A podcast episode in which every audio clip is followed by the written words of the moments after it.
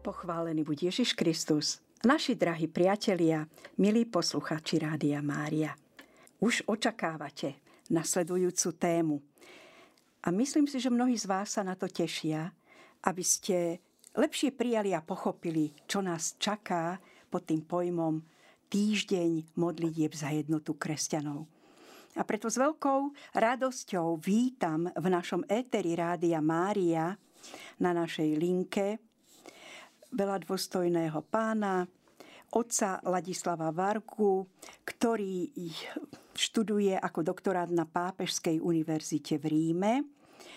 Je už teraz teda v podstate nositeľom licenciatu z teológie. Zároveň však, čo je tiež veľmi dôležité, je farským vikárom vo Vránove nad Topľou vo farnosti svätého Františka Asiského a školským kaplánom Spojenej cirkevnej škole. Pochválený buď Ježiš Kristus, otec Ladislav. Na vieky amen, pochválený buď Ježiš Kristus, všetkým poslucháčom Rádia Mária. Sme vám veľmi Ďakujem povďační. za pozvanie. A my sme vám povďační, že ste povedali svoje áno, pretože pre vás ako vyťaženého kňaza v pastorácii školského kaplána to znamenala práca navyše pripravovať sa aj na túto reláciu a určite ste museli tomu venovať dosť času. Za to sme vám veľmi povďační a ďakujeme vám. Drahí priatelia, ideme in media res, takže prvá otázka. Áno, je pred nami týždeň modlitieb za jednotu kresťanov. Tento týždeň je v to už vieme, že je plodom ekumenizmu, v podstate je to 115. ročník od začiatku. Ale my by sme na začiatok prosili otec Ladislav vysvetliť poslucháčom tento pojem najmä preto, že mnohí ľudia, to aj veriaci, zahrňajú do týchto snách o zbližovanie sa aj nekresťanské denominácie. Čiže prosím, aby ste nám úplne stanovili jasné mantinely, za čo sa vlastne modlíme, keď hovoríme o jednote kresťanov. Tak vo svojej podstate ekumenizmus ako taký ten výraz, áno, niekedy tak e, má túto tendenciu myslieť všetkých, pretože sa samotný výraz ekumenizmus vychádza z greckého oikomene, ktoré sa vo Svetom písme, zvlášť v Matúšovom evangeliu, keď sa to tam nachádzame, tak myslí celý svet, celý univerz tom, čom žijeme, ale my dnešné zmyzname, ho chápeme ako budovanie jednoty len medzi kresťanmi, nie medzi náboženstvami. E, veľakrát sa to mieša práve možno s tým, že chceme vytvoriť jednotu a jednotu vo všetkých náboženstvách. Čo je podstatné si uvedomiť, že tento výraz ekumenický sa používal už od prvých koncilov a práve chcel zahrnúť takúto univerzálnosť. A čo sa týka tých koncilov, bolo práve preto, lebo zahrnul cel, celú terajšiu, mm, celý terajší kresťanský svet a preto dostal to pomenovanie univerzálny, ktorý možno niekedy, niekedy sa dá, dá preložiť aj ako katolický. Dnes práve Božiaľ, keď hovoríme o ekumenizme v modernom svete alebo modernom vnímaní ekumenizmu, tak hovorím práve o tom ekumenizme, ktorý vzniká eh, okolo roku 1910 kedy na konferencii v Edimburgu e, rôzne e, kresťanské cerkvy sa stretli, zvlášť z protestantskej tradície a pravoslávne, tí si uvedomili, že potrebujeme, ak chceme ohlasovať Krista, potrebujeme byť zjednotení. A zistili, že veľmi zjednotení nie sme. A tam začína to moderné vnímanie, moderná definícia ekumenizmu, aj keď ekumenizmu je ako snahu vytvoriť jednotu, môžem povedať, že od začiatku, odkedy prichádzajú rozdelenia.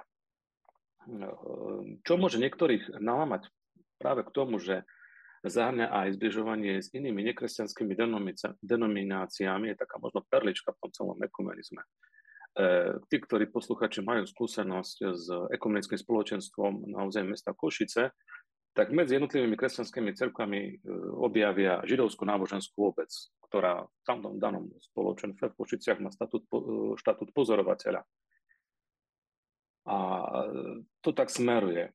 K tomu je ešte tak možno nepriamo je tiež, že keď vznikla Pápežská rada pre jednotu kresťanov a potom vznikla ďalšia rada pre medzináboženský dialog, tak predstaviteľa židovskej komunity keby dostali na výber, ktorým smerom, kde chcú byť. Čo tak nás prirodzene inklinovalo, že mali byť súčasťou toho medzináboženského dialógu a oni sami sa rozhodli, že chcú byť súčasťou Pápežskej rady pre jednotu kresťanov.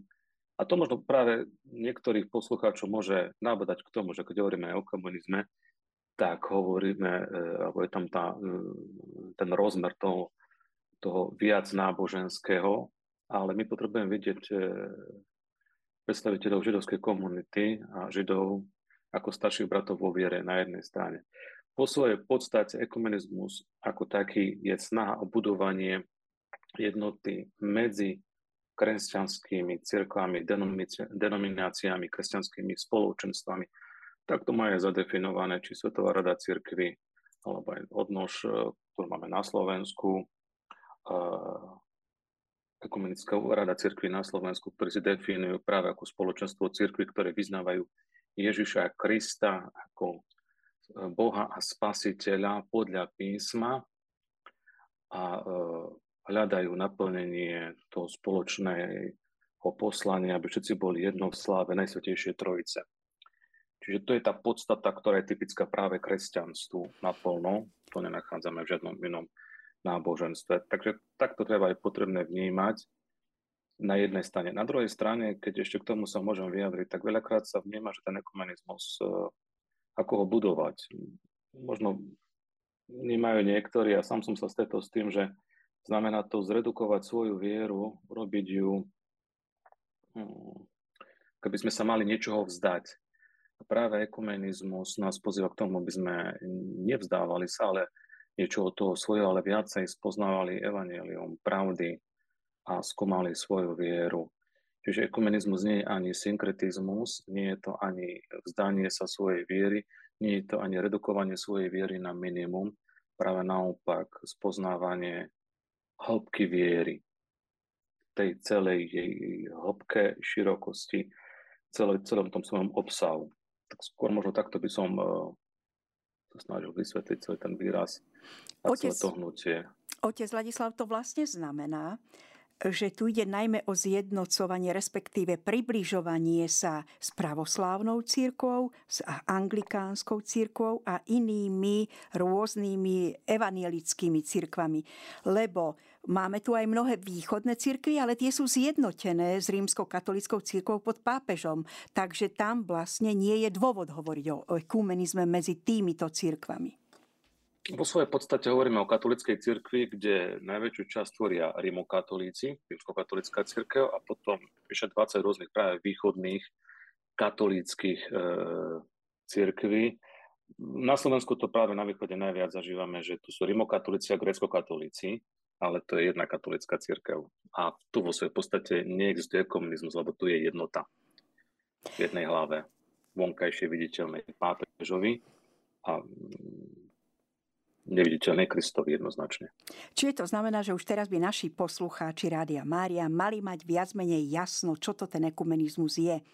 Samozrejme, predpokladáme, že na ekumenizmus mal veľký vplyv na jeho ďalší rozvoj aj druhý vatikánsky koncil.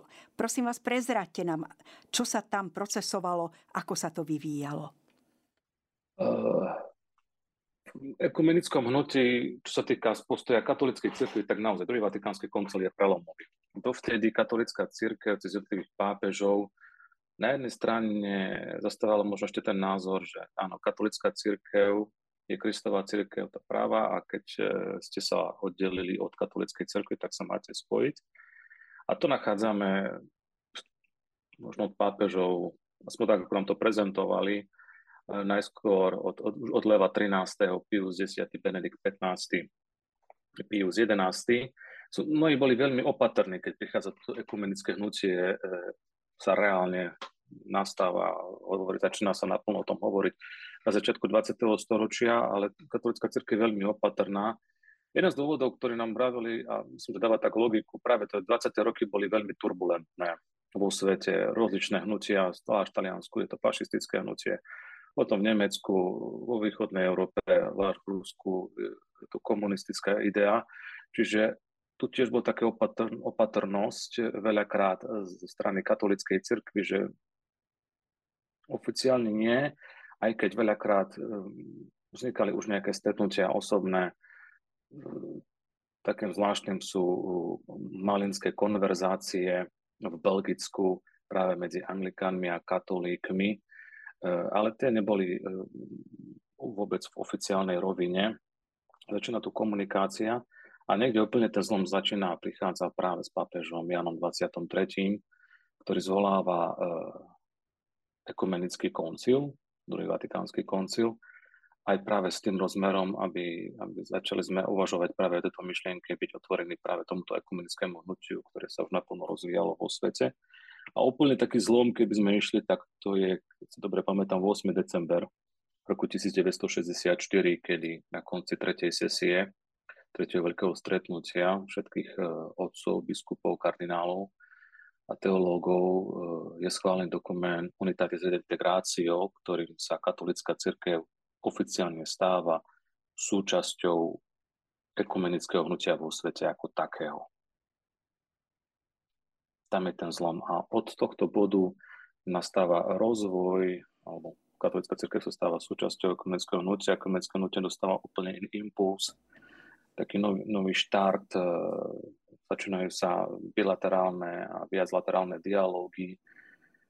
S niektorými cirkvami a denomináciami to uh, išlo a ide ľahšie, s niektorými je to trošku náročnejšie, pretože veľakrát, ako hovoríme o ekumenizme a o rozdelení, nešlo otázky učenia, doktrín, ale veľakrát tam píše ten ľudský faktor, ten uh, politický faktor, ktorý sa bohužiaľ uh, staročiami opakovaním toho istého narratívu rozvíjal a je potrebné možno prejsť a nejak tak prekonať tie rozličné predsudky, ktoré mali jednotlivé cirkvy voči sebe navzájom. Ale myslím si, že v tomto procese veľkú úlohu na začiatku zohral skutočne pápež Jan 23. Bol predsa núnciom napríklad v Bulharsku, alebo aj v iných krajinách, kde katolická církev v podstate nebola v prvej línii. Čiže pravdepodobne to jeho umenie diplomacie vedieť sa dohodnúť aj s tými ostatnými kresťanmi urobilo veľmi veľa aj pri tej jeho odvahe načať túto tému v cirkvi. A napríklad mňa zaujalo i to, že ako pozorovatelia boli už aj na tento koncil povolaní aj zástupcovia iných cirkevných spoločenstiev. Áno, boli a taká zaujímavá reakcia práve e, na toto pozvanie. E, boli druhý vatikánsky koncil sa pozostalo do štyroch sesí a v každej tej nasledujúcej prichádzali viacej a viacej tí predstavitelia. Stále to bol istý rešpekt na jednej strane, možno strach, e, tiež nevedeli, čo môžu očakávať. A práve v tomto období e, sa e, tak nejak už vykonštruovalo alebo vytvorilo v Ríme Centro Pro Unione, Centrum za jednotu, kde práve zhromažďovalo predstaviteľov z týchto rozličných cirkví a dnes je to naplno rozvinutý inštitút a asi jediná veľká, veľká ekumenická knižnica, e, ktorú sme ako študenti e, využívali a verím, že ešte e, mnohí aj poslucháči budú mať možnosť tam ísť, navštíviť a, a mať túto skúsenosť. Prichádzali, nebali sa, vznikali nové, lámali sa ľady. Bol to dobrý znak. Nie úplne ľahký, bo stále bolo to také ešte v tých hlavách, čo ako to deje, ako to myslia, lebo tých predsudkov bolo veľmi veľa, ale práve tá otvorenosť pápeže Jana 23. a vnímania viacej toho rozmeru tej kresťanskej lásky alebo lásky, ktorá, ktorá mala by spájať všetkých ľudí bez rozdielu na budovanie jednoty. Možno aj cez eh, tie horory a tie, tie ťažkosti a bolesti, ktoré ako Nuncio zažil a videl okolo, čo sa dialo. A teraz prejdeme teda, otec Ladislav, ku konkrétnej náplni tohoročného týždňa modlitieb za jednotu kresťanov. Tak komisia, ktorú ste tu už spomínali, Komisia pre vieru a poriadok Svetovej rady církvy v spolupráci s Pápežskou radou na podporu jednoty kresťanov, pripravujú v podstate na každoročný týždeň modlitieb za jednotu kresťanov spoločný dokument. A v tomto roku 2024 sa inšpiroval evanielium podľa svätého Lukáša. Toto je to úžasné, že práve Božie slovo, práve starý a nový zákon sa stali takou bázou, na ktorej sa ten ekumenizmus naplno začal budovať a rozvíjať. Tak o akú tému sa, ro, teda, o akú tému sa jedná na tento rok 2024? Tému tohto ročného týždňa modlitev za jednotu kresťanov je milovať budeš pána svojho Boha a svojho bližného ako seba samého. E, základ je verš e, z Evangeliu podľa Lukáša, 10. kapitola, 27. verš. A samotné Evangelium je, je podobenstvo o Samaritánovi a dialog, ktorý má Ježiš so znalcom zákona, ktorý prichádza Ježiša a skúša. Učiteľ, čo mám robiť, aby som sa stal dedičom väčšného života? táto téma. Treba sa podotknúť, že nie je to len e, téma a celé tie e, texty, ktoré sú vytvorené, len pre samotný týždeň, tento týždeň od 18. do 25. januára, ale texty sú ponúknuté práve aj na celý rok, aby sa využívali v rozličných častiach pre jednotlivé komunity, ktoré chcú budovať ekumenizmus alebo nájsť istú inšpiráciu spoločnému stretávaniu sa. Tu sme zistili, že Božie slovo je náš jediný spoločný základ, na ktorom sa určite všetci shodneme. A čo myslíte, akým spôsobom veriaci prijímajú tohoročnú tému, nakoľko vy vidíte okolo seba ten pohyb, že áno, mojim blížnym sú teda všetci ľudia okolo mňa. O to s väčšou úctou by sme mali pristupovať aj k našim bratom vo viere, ktorí vyznávajú síce Ježiša Krista, ale nemáme, povedzme, rovnakú formu tohto vyznávania. Myslím, že je to pozvaním na jednej strane uvedomiť si niečo, čo je práve v tom starom zákone a ten starý zákon celý vychádza postupne, keď čítame Sveté písmo, že nešťastne je to tak napísané, že to nie je tak čisto vidno. Ako Izrael postupne prichádza a zistí, že to je len jediný Boh a Pán. Hneď o proroka Izajaša v tom období sa naplňa. A tu postupne sme zistili, že ak vyznávame jedného a toho istého pána, sme monoteisti, známe jedného to istého Boha, trojediného Boha, ktorý stvoril celý tento svet a stvoril aj jedno ľudstvo, alebo ľudstvo, to znamená, že je len jedno ľudstvo. To znamená, že máme jedného toho stvoriteľa. Ak máme jedného toho istého stvoriteľa, tak sme všetci bratia a sestry. A vlastne tento... To nás by malo k nemu viesť. Pardon. Ešte zaujímavé je, otec Ladislav, že vlastne tento text, o ktorom teraz hovoríme, že kto je môj blížny, čo sa pýta ten starozákonník, tak vlastne vyústiuje do toho prekrásneho podobenstva, jedného z najkrajších v celom Evangelium, o Samaritánovi, o milosrdnom Samaritánovi. Čiže znamená to vlastne, že aj nás majú tieto modlitby tohto týždňa za jednotu kresťanov viesť práve k takémuto milosrdnému zmýšľaniu. Myslím si, že je to práca na celý život. Že to sa nedá naozaj zvládnuť len v naladení sa na modlitbu za ten jeden týždeň. No to je asi výzva. Myslím, že v samotnom podobenstve e, tak nepriamo aj cítiť, keď e, prechádza kňaz a levita a, potom prichádza Samaritán, pre toho zraneného, ktorý z toho podobenstva vychádza, že, že je Žid, e, má v sebe to, e, to zakorenené, že Samaritáni sú tí takí nepriatelia a sú iní ako, ako my Židia, tak som tak mal povedať.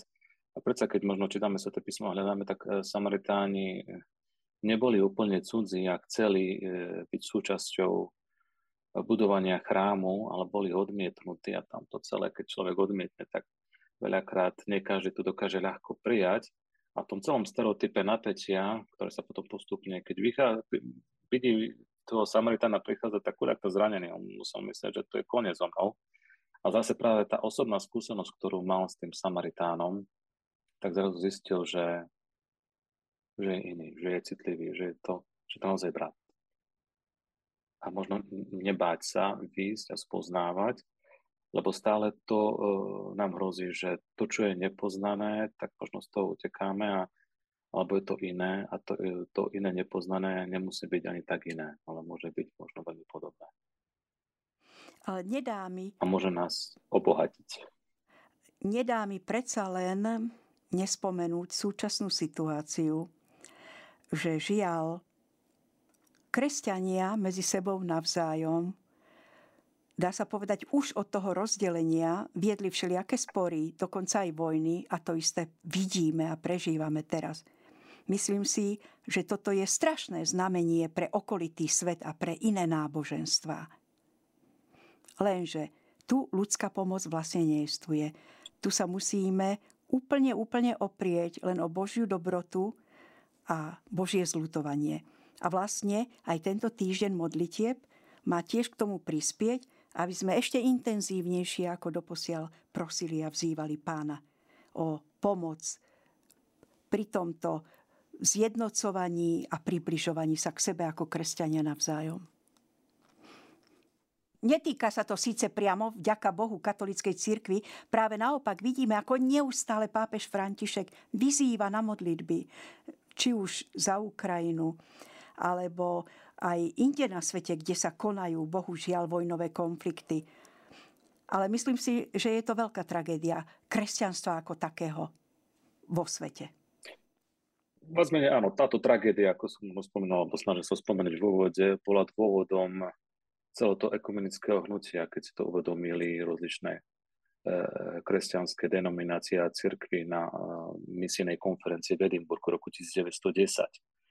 A keď sa pozrieme na ten ekumenický, to, ten, to ekumenické hnutie, tak na začiatku to bolo to, že poďme sa spoznávať e, navzájom, a možno lámať bariéry, a lámať e, možno tie stereotypy, ktoré jeden od druhých rozprávali. A potom zistili po niekoľkých desaťročiach, možno práve okolo tých 60 rokov, že toto nestačí. A zrazu sa zmenila úplne celá tá metodika toho ekumenického hnutia a zrazu prišla tá metodika v zmysle zamerajme sa na Krista. A pred pár rokmi to bolo uh, tiež spomenuté, aj cez taký krásny obraz, e, myslím, že dva roky dozadu v týždni ľudia vzednutú kresťanov, kde bolo také pozvanie, návrh na liturgiu, že nech sa dá do stredu svieca a predstaviteľe jednotlivých cirkví, aby prichádzali tejto sviece, ktorá symbolizuje Krista, Paškal, a od nej si zapálili. A práve tu si tiež uvedomili v tých 60 rokoch, že sústreďme sa na Krista. Nech sa neporovnávam s tým druhým, čo on má, čo ja nemám, čo máme spoločne, čo máme, ale porovnávajme sa s Kristom. To znamená, porovnávajme sa s Evaníliom. Evaníliom nech je samotný zdroj a čím bližšie ja prichádzam Kristovi a keď prichádzame navzájom spoločne ku Kristovi, to znamená, že aj ten druhý blížny vedľa mňa, ktorý je iný, čím spolu sme bližšie pri Kristovi, sme zároveň aj k sebe bližšie. Práve Kristus je ten, ktorý potom nás spája, keď si to predstavíme ako kružnicu a v strede Krista, ktorý je ten stred a k nemu, keď sa približujeme, tak sa z rozličných strán aj ľudia navzájom približujú. A to, toto je možno práve takouto myšlienkou, ktorú potrebujeme neustále si pripomínať a práve to centrum spoznávania Krista, spoznávania Evangelia. To je nádherná myšlienka, áno, kristocentrizmus. Zhovárali sme sa na začiatku s otcom Ladislavom, o čom ten ekumenizmus vôbec je, ako vznikol, ako naň vplýval druhý vatikánsky koncil, ako sa organizuje. A teraz my sme prešli ku konkrétnej organizácii tohoročného týždňa modlitieb. Tieto témy modlitieb otec Ladislav na každý rok organizuje iná miestna církev. Prezrate nám prosím, kto bol zodpovedný za tému týchto modlitieb tento rok 2024. Samozrejme, pripravovalo sa to už v Lani v roku 2023. Ale kto stojí ako garant za týmito modlitbami? Garantom je e, práve, že e, Papenská rada pre jednotu kresťanov a Svetová rada cirkvi, ale pripravovali ekumenický tým z Burkiny Faso, ktorému pomáhalo miestne spoločenstvo Chemin Neuf, neviem to vyslovať, je to z francúzštiny, a, a snažili sa možno reagovať a priniesť to, tú svoju skúsenosť a potrebu budovania jednoty v tej situácii, ktoré oni žijú, ktorá e, v tom západnom regióne Afriky nie je veľmi ľahká. Ako konkrétne teda ovplyvňuje táto náročná politická sociálna situácia v tejto africkej oblasti, ktorú voláme aj Sahel, konkrétne teda v Burkino Faso, po tých všelijakých teroristických útokoch, e, atakoch na kresťanské kostoly, ako to ovplyvnilo prípravu a obsah týchto modlitieb pre týždeň modlitieb za jednotu kresťanov? Tá celá situácia v celej tejto časti Afriky, nemám konkrétnu situáciu preštudovanú práve Burkina Faso, ale veľmi to pripomína situáciu, ktorá je v Nigerii, kde veľakrát asi dve tretiny obyvateľov tvoria muslimovia a kresťania buď tvoria nejakú 20-25%, štvrtinu. A práve e, v celej tej situácii e, to malé spoločenstvo, alebo to štvrtinové spoločenstvo kresťanov, kde zvyčajne je väč, väčšia väčšina katolíkov z, tých, tých, z tej štvrtiny, e, začínajú uvedomovať, ako potrebujú jeden druhého tej celej tej situácii, pomáhať si, uvedomiť si jednotu, nielen e, tú náboženskú, ale možno práve tú ľudskú, uvedomiť si, že sme bratmi a sestrami a pomôcť si prekonávať tie ťažké situácie. Burkina Faso, celá tá situácia spôsobila, že 2 milióny obyvateľov vnútorne bolo vysídlených, museli sa presunúť, e,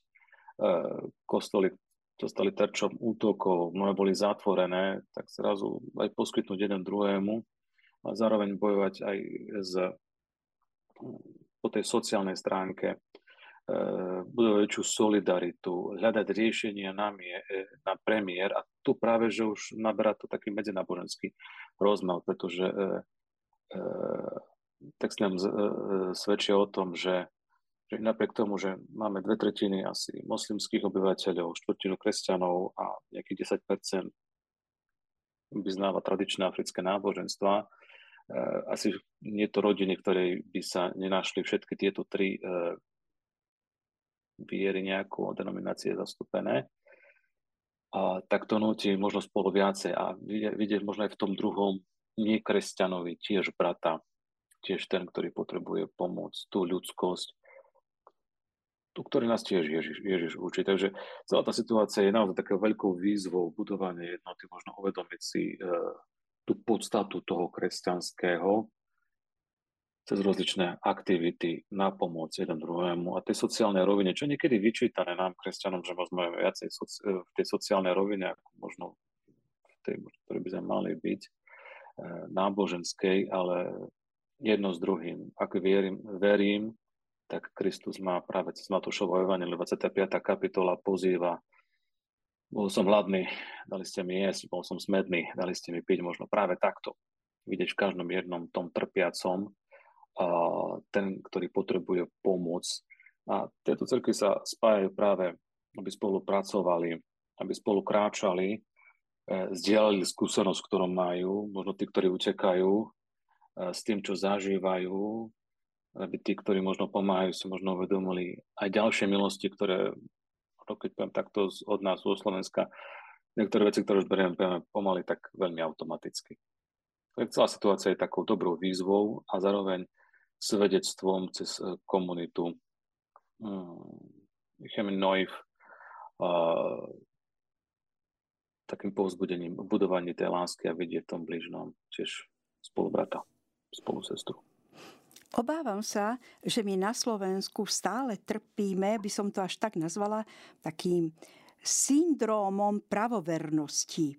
Či už my, ktorí patríme ku katolíckej cirkvi, alebo aj grécko-katolíci, že sa skutočne dosť pozeráme z vrchu na tie iné menšiny kresťanov a myslím si osobne, že mnohokrát by sme sa mali čo od nich učiť, najmä čo sa týka poznania Evanielia, respektíve celého svätého písma. V tomto máme veľa nedostatkov. Oni mnohokrát sa učia na spameť celé verše a samozrejme tam je aj veľký predpoklad, aj sa to tak deje, že si zadajú nejakú dôležitú tému z písma v nedelu na stretnutí a potom sa ju snažia aj pretaviť do toho života. Ako sa pozeráte na túto stránku našej náboženskej nedostatočnosti?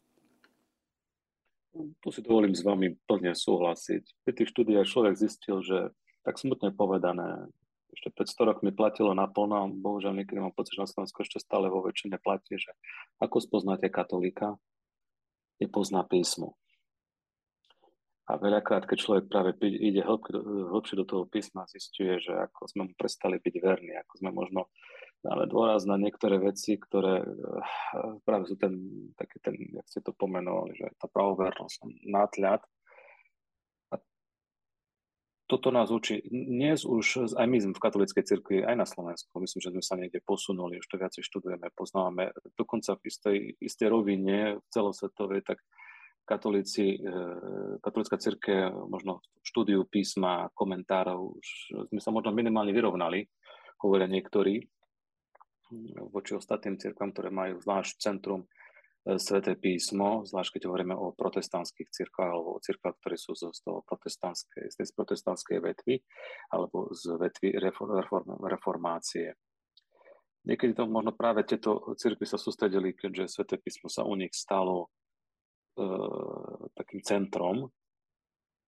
A my sme začali dávať väčší dôraz na Eucharistiu, ale práve druhý vatikánsky koncil cez e, reformu Svetej Omša liturgie, tak nám podáva akoby dva oltáre. Oltár Božieho slova, Ambona, a oltár e, živého Krista.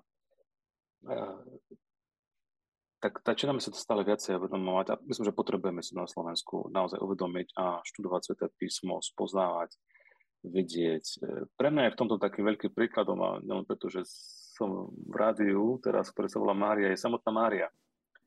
Je nám evangelista Lukáš, až, zaujímavé, že až dvakrát to hovorí v druhej kapitole v 19.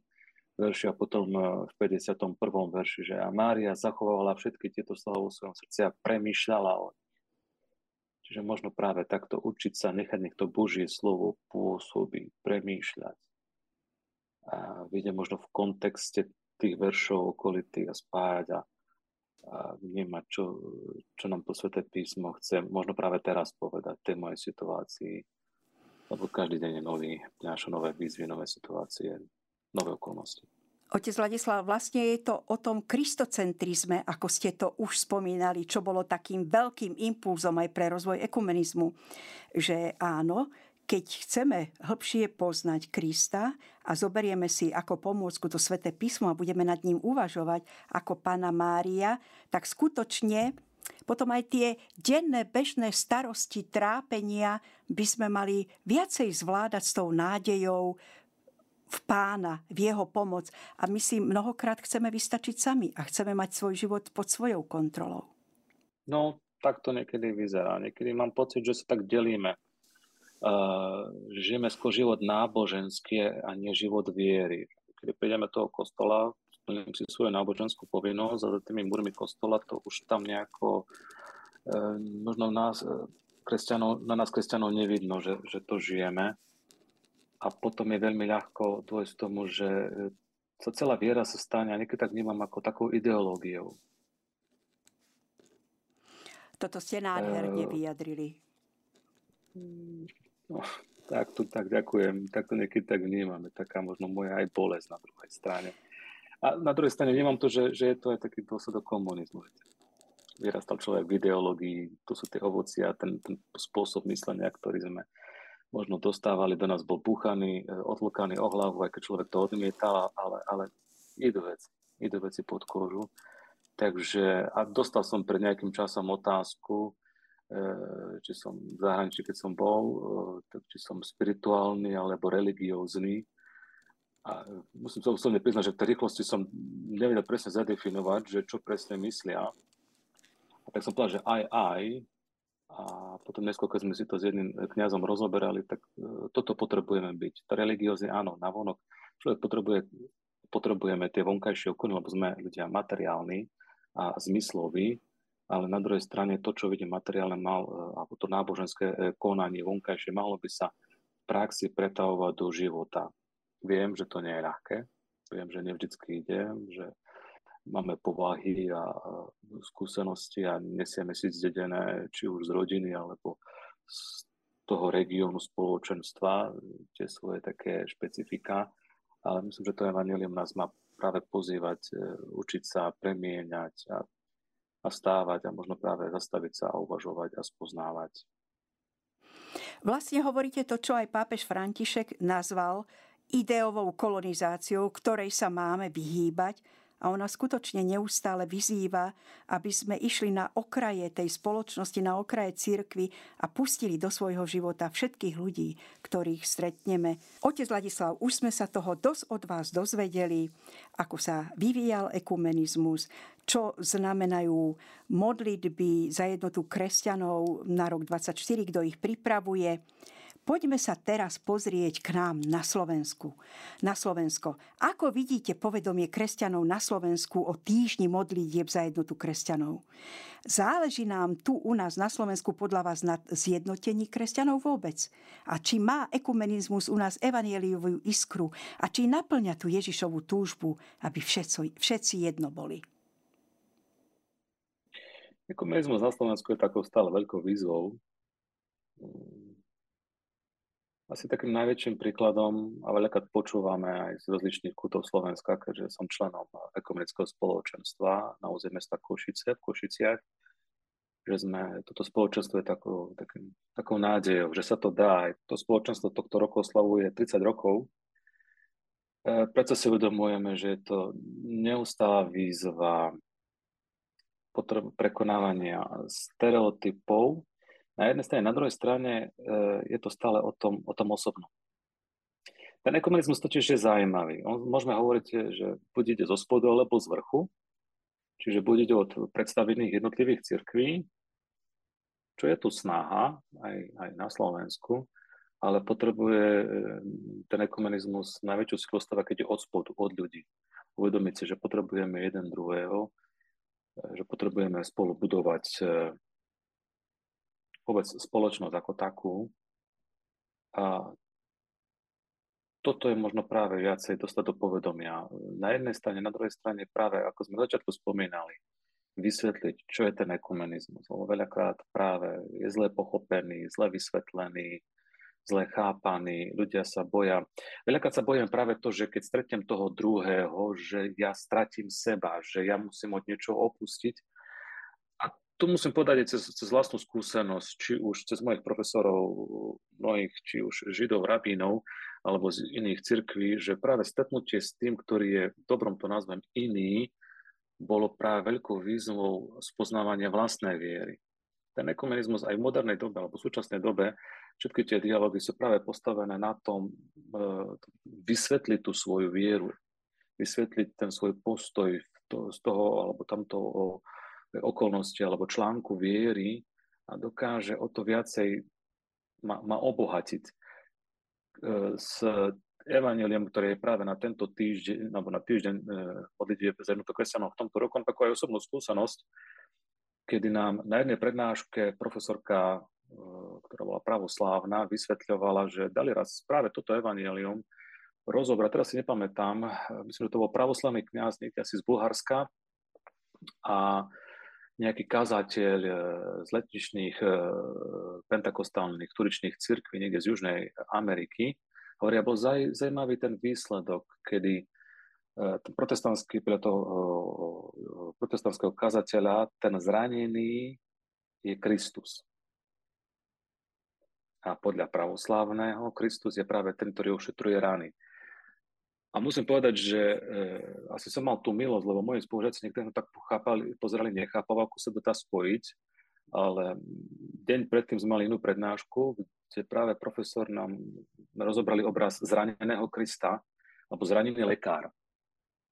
A mne to vtedy dalo dokopy, že jednoducho mňa to obohatilo. Kristus, ktorý sa necháva zraniť, aby nás sám ošetril. Tie dve obrazy, ktoré sa možno boli nespojiteľné. A o tom je to, že cez toho stretnutia s tým druhým, iným, ja môžem spoznávať e, seba, spoznávať e, svoju vlastnú vieru a núti ma, veľakrát núti ma začať a očisťovať možno vlastnú vieru od tých zvykových nánosov, ktoré časom sa nejako stále e, naberú a tú vieru oživiť. A to je tá výzva. Výzva možno vyjsť zo svojho komfortu.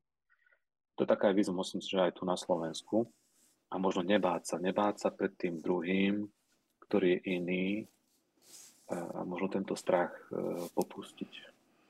A otec Ladislav, možno si príliš málo uvedomujeme, že raz v úvodzovkách budeme všetci odsúdení navzájom žiť v nebi keď sa chceme dostať do neba. A veď nikde nie je napísané, že tí, čo sú spravodliví, veď to aj pán Ježiš povedal, mnohí od východu a západu prídu a budú stolovať v nebeskom kráľovstve.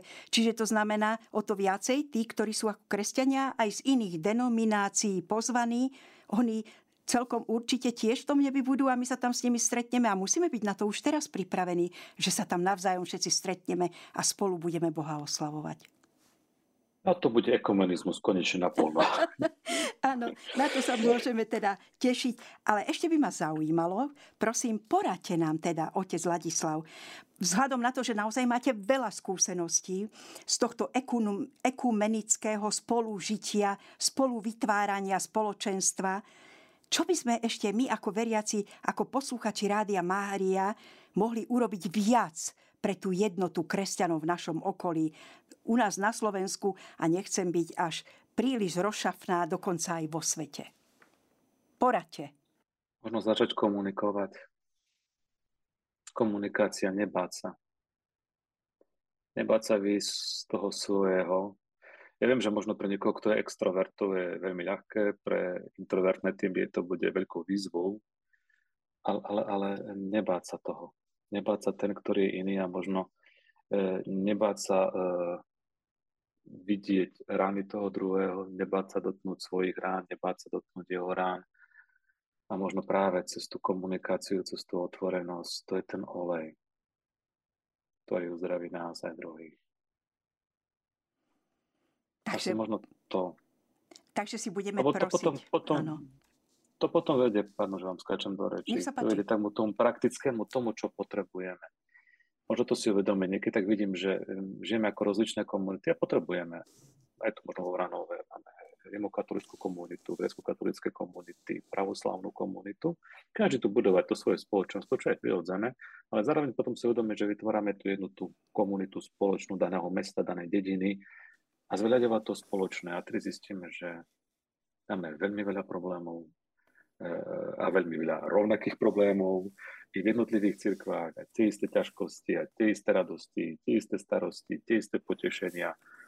A tým pádom možno to nás môže pohnúť, že aj jeden druhému možno viacej pomáhať na jednej strane a na druhej strane možno jeden druhého povzbudiť a vytvárať nové možnosti, lebo každý ten priestor je unikátny. A myslím, že aj ekumenizmus nám to hovorí, že je rozdiel ekumenizmu v Strednej Európe, e, neviem, v severských krajinách, v západných krajinách, v Afrike. Sú tam tie nuancy, ktoré sú iné a niektoré možno problémy e, sú niekde menšie, v, iných oblastiach, v iných oblastiach väčšie. Hovorí to o takej tej univerzálnosti. Vo význame slovička katolikos, plný tej celej viere, tej viera v celej tej svojej plnosti rozmere. Čiže nebáť sa dať pôsobiť Duchu Svetému v našich životoch, aby sme tento katolicizmus aj naplno žili v svojom obyčajnom každodennom živote. Veľká vďaka vám, otec Ladislav. Nádherne ste nám priblížili ekumenizmus krásne ste vyjadrili a vystihli aj to, že nestačí žiť ten náboženský život, ale ako ste to vypovedali mne v prestávke, ale život viery. A to sa dá naozaj, len keď sa nielen my navzájom hĺbšie spoznávame ako ľudia, ale keď aj hĺbšie budeme spoznávať evanielium, svete písmo a keď sa Kristus stane centrom nášho bytia, našich životov. Áno, Pán Boh zaplať. A ešte, ak chcete, na rozlúčku slovko pre našich poslucháčov Rádia Mária aby ste boli ako Mária a nebali sa uh, vo svojom srdci hľadať, rozmýšľať, rozímať. I cez to, čo všetko sa deje v živote. Veľakrát to hneď nechápeme. A evangelista Lukáš to tak zaznamenáva, že je tam ten 12-ročný rozdiel medzi jednou a druhou, druhým, druhým veršom. Predsa e, Boh nám dá to svetlo, aby sme sa nebáli byť ako ona. Hľadať tú Božiu vôľu napýtať sa, čo chce Pán Boh od nás v jednotlivých situáciách života. Ešte raz veľká vďaka, Pán Boh zaplať. Drahí posluchači Rádia Mária, mali ste možnosť počúvať rozhovor s našim milým hostom a to otcom Ladislavom Vargom, ktorý je doktorandom na Pápežskej univerzite v Ríme, je farským vikárom vo Vranove nad Toplou vo farnosti svätého Františka Asiského, školským kaplánom v Spojenej cirkevnej škole. Za seba i za vás, drahí priatelia, mu želáme naďalej hlboké prežívanie všetkých tých nových poznatkov, ktoré nadobudne na Pápežskej univerzite v Ríme, aby po úspešnom završení svojho štúdia ich mohol naplno využiť svojej pastoračnej praxi. Drahí priatelia, Budeme radi, ak nás budete i naďalej počúvať, ak zostanete verní Rádiu Mária, lebo my sme Rádio Mária, ktoré sa s vami modlí. A lúči sa s vami dobrovoľníčka Eva.